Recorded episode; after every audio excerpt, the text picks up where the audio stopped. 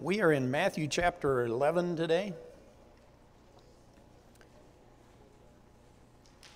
And if you did not get a handout, these guys are going to put the, the rest of them in that little chair just inside the door there, and you can grab one here in just a few minutes. We're in Matthew chapter 11. We're going to read okay, there's the official time, I guess. We're going to read verses 20 through 30. Matthew chapter 11, verses 20 through 30. Then he began to denounce the cities in which most of his miracles were done because they did not repent. Woe to you, Chorazin! Woe to you, Bethsaida! For if the miracles had occurred in Tyre and Sidon, which occurred in you, they would have repented long ago in sackcloth and ashes. Nevertheless, I say to you, it will be more tolerable for Tyre and Sidon in the day of judgment than for you. And you, Capernaum, will not be exalted to heaven, will you?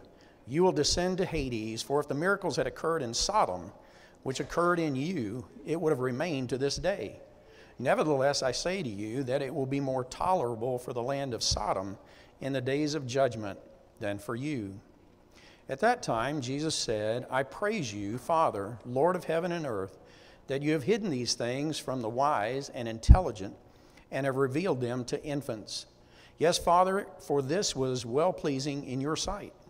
All things have been handled, handed over to me by my Father, and no one knows the Son except the Father, no, nor does anyone know the Father except the Son, and anyone to whom the Son wills to reveal him. Come to me, all you who are weary and heavy laden, and I will give you rest. Take my yoke upon you and learn of me, for I am gentle and humble in heart and you will find rest for your souls. For my yoke is easy and my burden is light. You know, Jesus has, um, has just described the rejection that the Jews had for both John the Baptist and himself. And coming up right after this, Jesus will describe the heavy burdens that the Jewish leadership are putting on the people. And so, in between here, he deals with the cities where he's done most of his work. And also issues an invitation for the Jews then, but certainly for all of us as well, to come to him.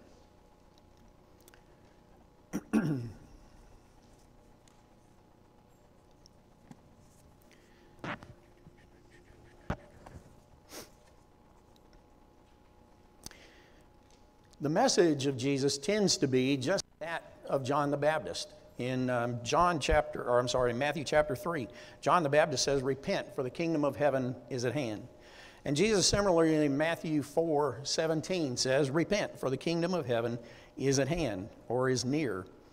So Jesus is picking up right where John the Baptist has left off, telling the folks that he's teaching, the kingdom of heaven is near, it's close, it's coming and you need to repent. He issued an invitation of sorts in the Sermon on the Mount in uh, Matthew chapter 7, verses 13 and 14, where he says, Enter through the narrow gate. For the gate is wide and broad as the road that leads to destruction, and many will enter through it. But small is the gate, and narrow is the road that leads to life, and only a few will find it. now he turns to three Galilean cities. So these are cities that are around the coast of Galilee. Uh, one, Chorazin, we're not really sure about, but it's believed to be a smaller city near Capernaum, as is Bethsaida. Uh, so those are the two smaller cities.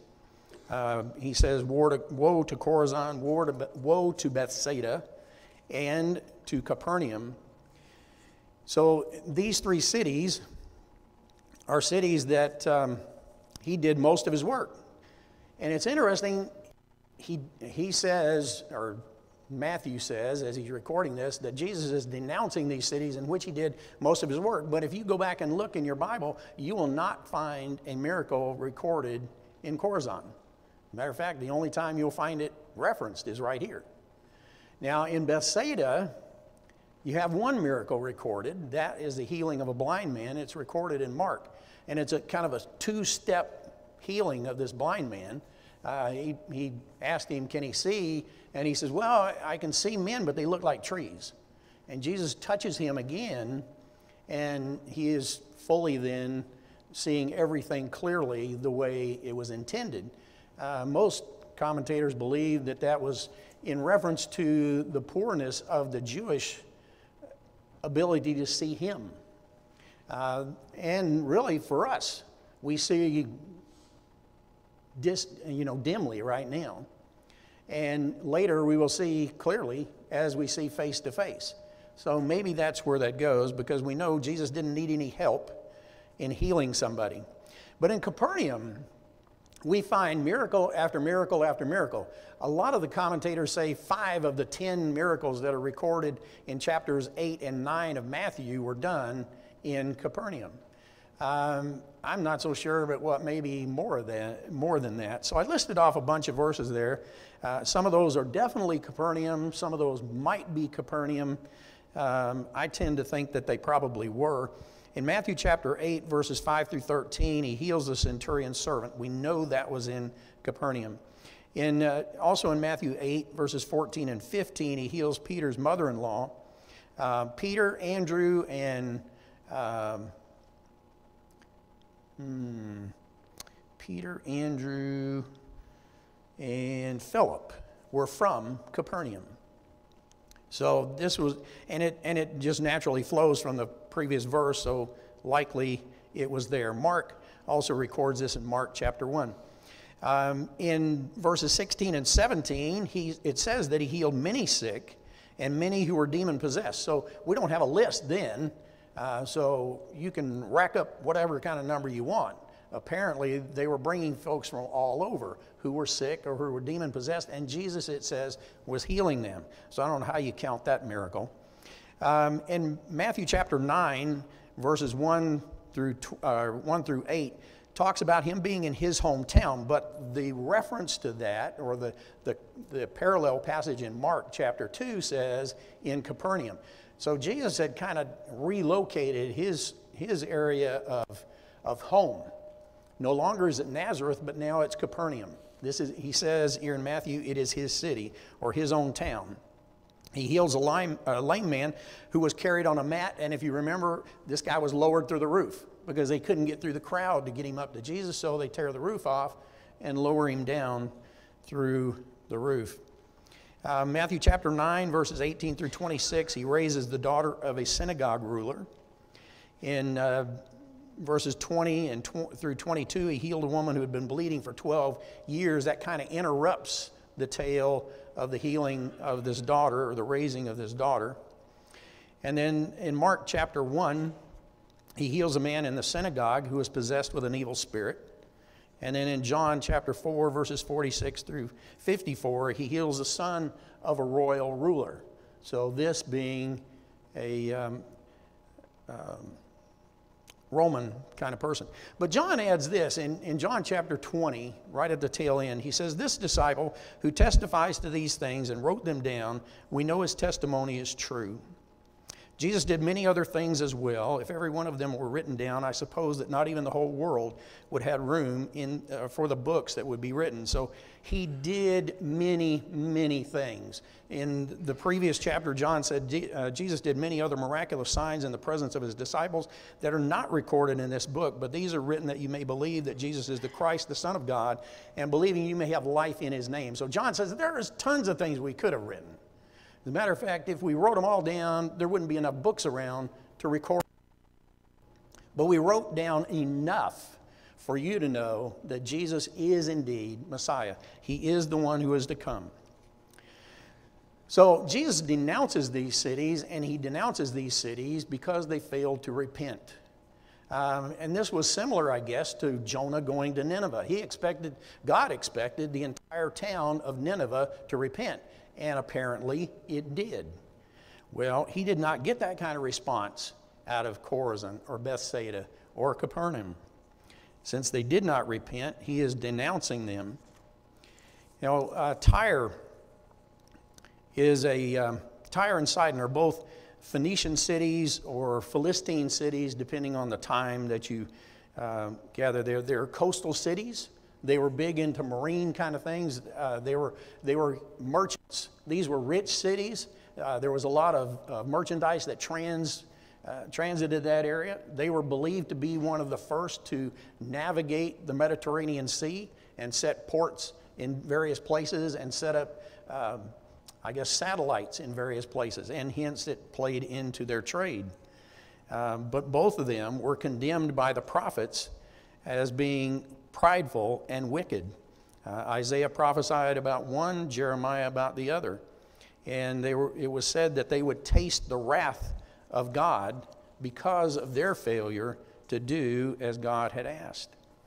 Well, Jesus is saying that if the miracles he performed in Bethsaida and Chorazin were performed in Tyre and Sidon, they would have repented. They would have repented in sackcloth and ashes. Now, sackcloth, as you probably know, is a coarse material. that's made out of either camel hair or goat hair. Uh, it was something that people would wear when they were in mourning. It was something that they would wear if they were uh, repenting.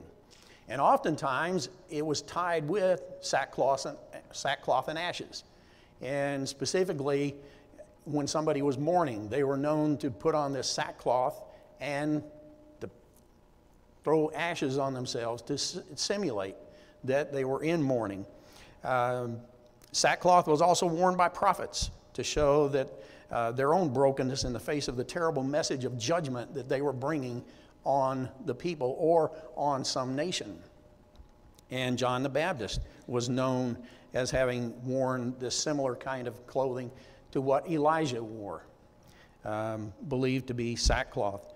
Uh, in Esther, you'll see that sackcloth and ashes were there when Mordecai was uh, crying out to the Lord and fasting in preparation for Esther going before the king.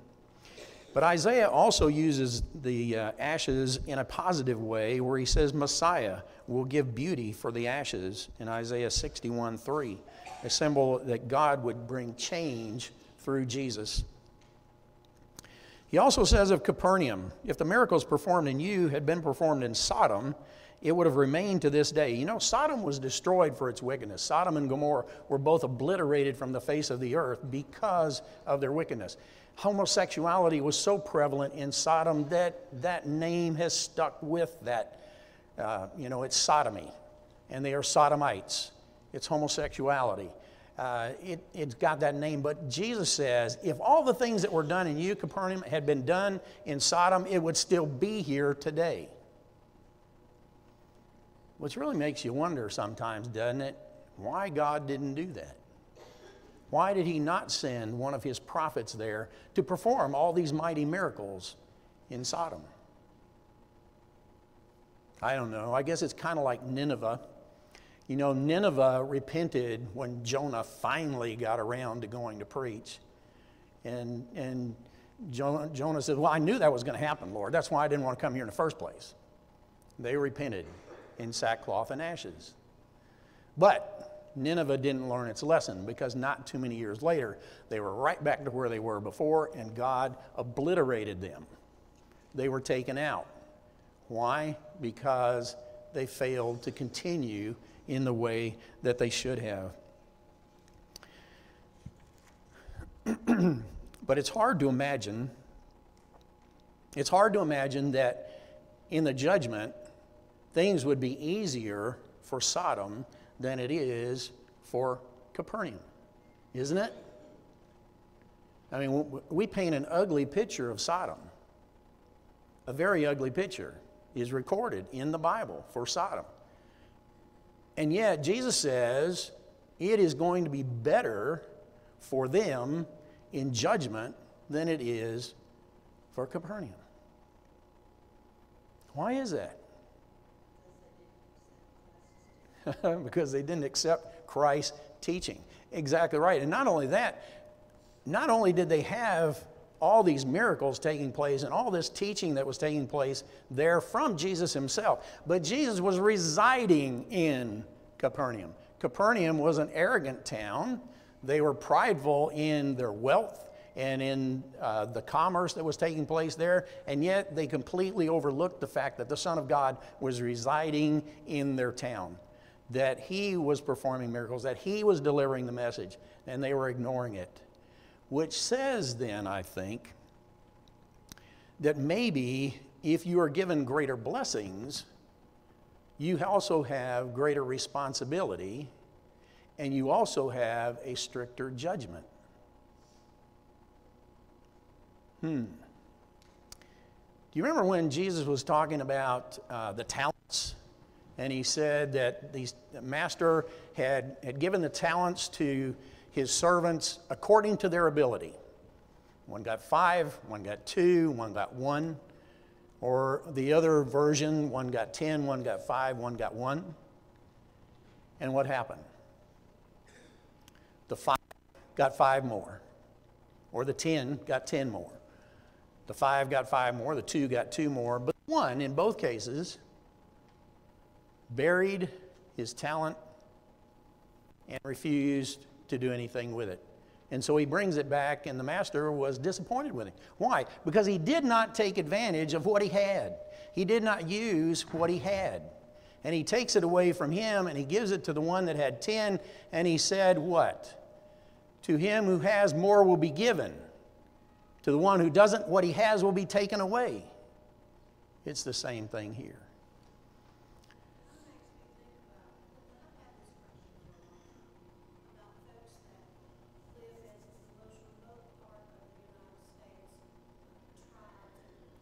Right. So, so what happens to folks who do not know?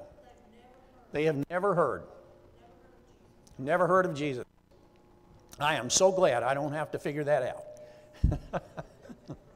but I think, but I think, exactly.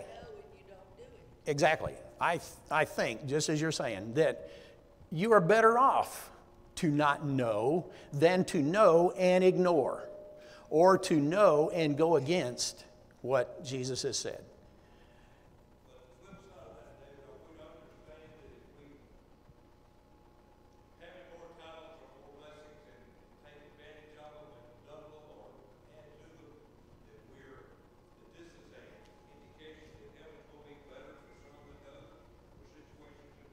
Boy, I'm glad I don't have to figure that one out either. You know, if we take advantage of our opportunities and we do what we're supposed to do, does that mean that there are levels of heaven that we're going to be?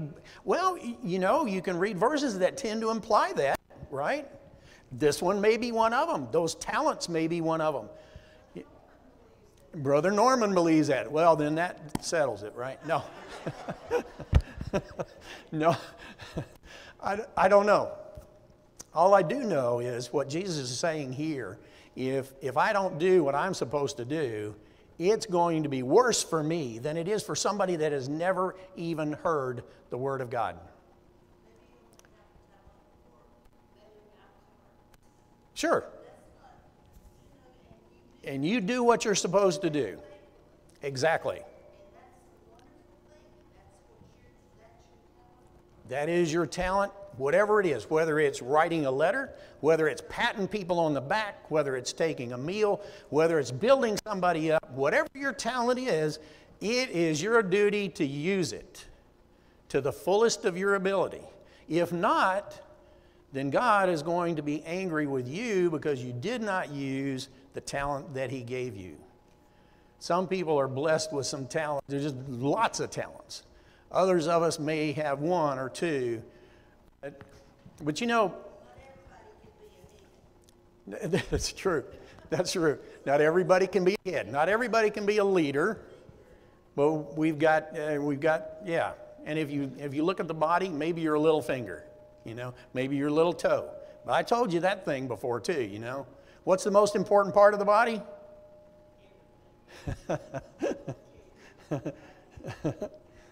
my example, you know, you're walking through the house, it's really, really dark at night. You just about get through the door, but your little toe doesn't quite get through the door. It catches on that door jamb and goes sideways. What's the most important part of the body? Right then, it's the little toe. Exactly. It's the part that needs to be. Whatever part needs to be, that's the most important part of the body right then and right there. And that's the way it is for us. So for question 10, you can, you can figure that one out. Jesus then prays to his Father. He says, I praise you, Father, Lord of heaven and earth, because you have hidden these things from the wise and learned and revealed them to little children. Yes, Father, this was your good pleasure. Or another way of saying it was, this was the way that was well pleasing in your sight. Jesus praises his Father first, and then he identifies him as his Father second. Then he acknowledges the fact that he is sovereign. He is Lord of heaven and earth. Everything that there is, he is Lord. Then he gives God the credit for this salvation plan. So, all of this in this dinky little prayer. All of this in this dinky little prayer. But he says, that I praise you because you have not given this to the wise and the learned, but have revealed it to little children. What does that mean?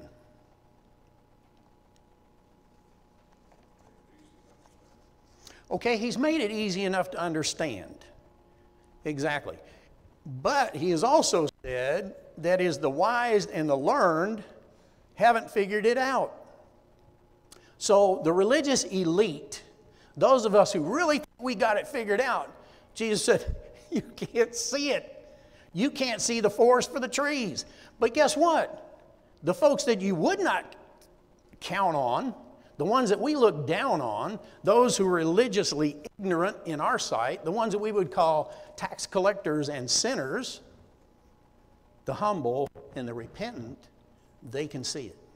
The humble and the repentant, I can reach. The humble and the repentant, those are the ones who can figure it out, God. I am so thankful you laid this plan out this way. So that if you're arrogant, if you think you got it all figured out, you better take a look again. But if you're humble, if you're repentant, if you are truly trying to find out God's will, it will be revealed to you. He goes on to say, All things have been committed to me by my Father. Now, he said that before. The writers have said that before. In John chapter 13, verse 3, Jesus knew that the Father had put all things under his power and that he had come from God and that he was returning to God. So there's no doubt in Jesus' mind at that point who he is, what his mission was, where he came from, and where he's going.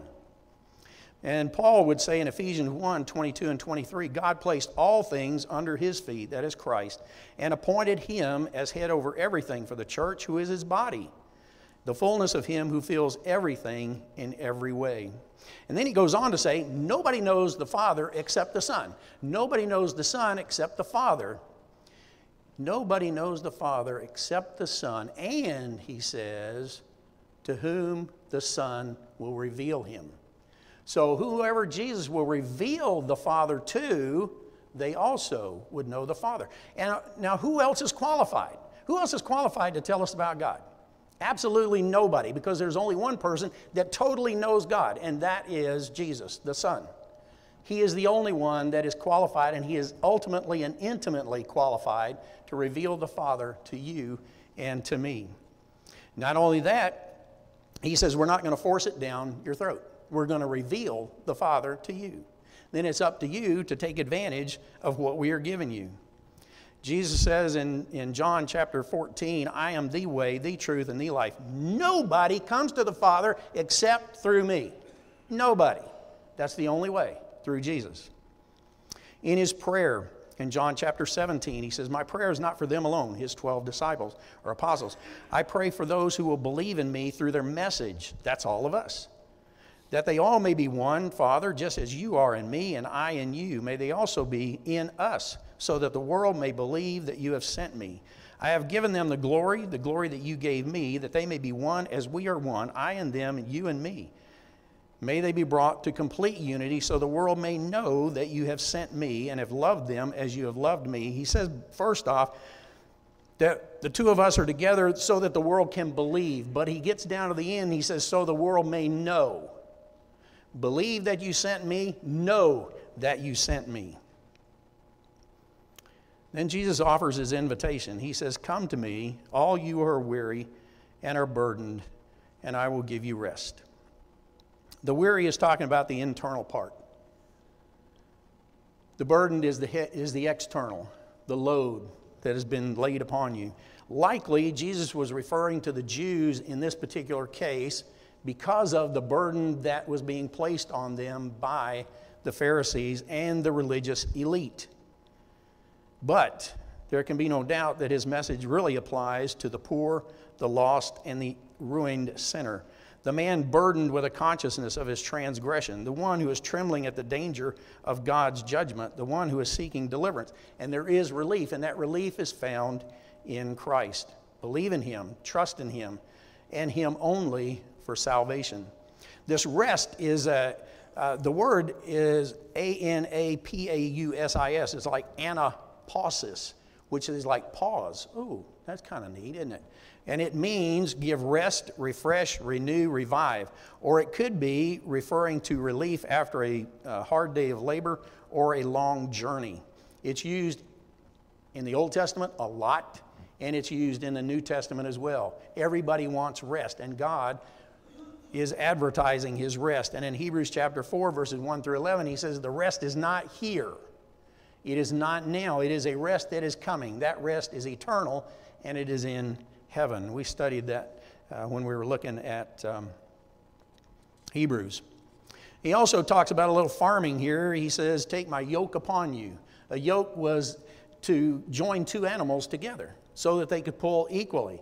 Uh, it was often common to harness a younger animal with an older animal so that the younger could learn from the older.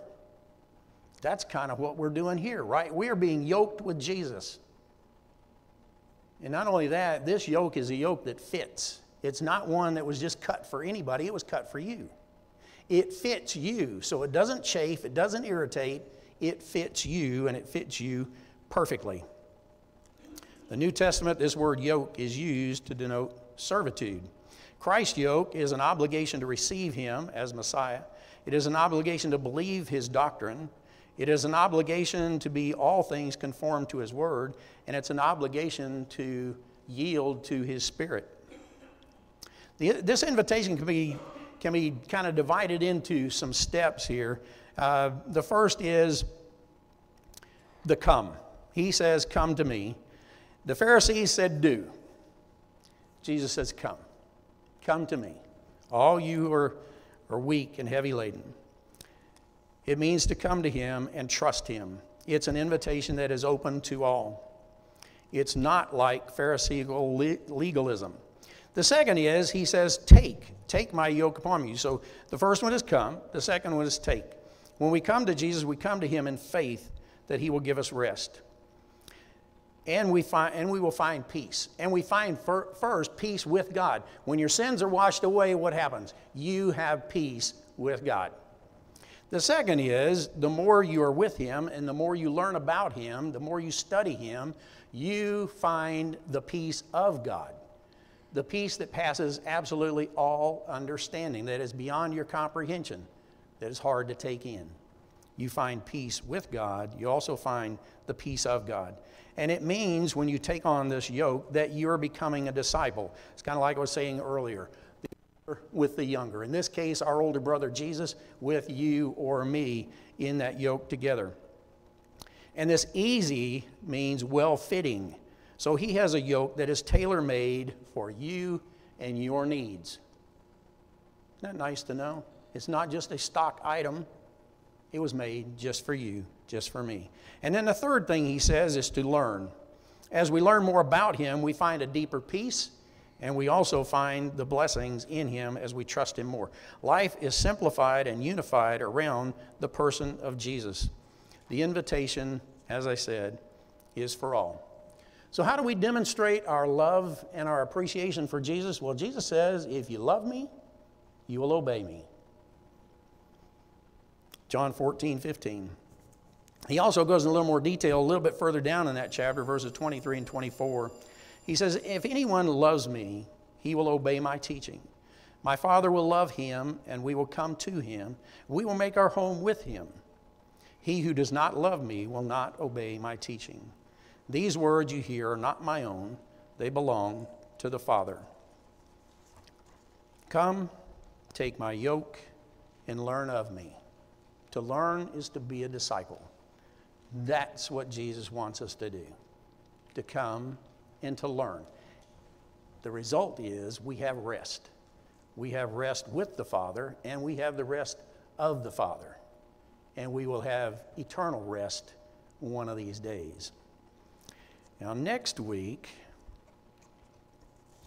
we are going to look at Luke chapter 9, verses 20, 28 through 36, which is the transfiguration of Jesus.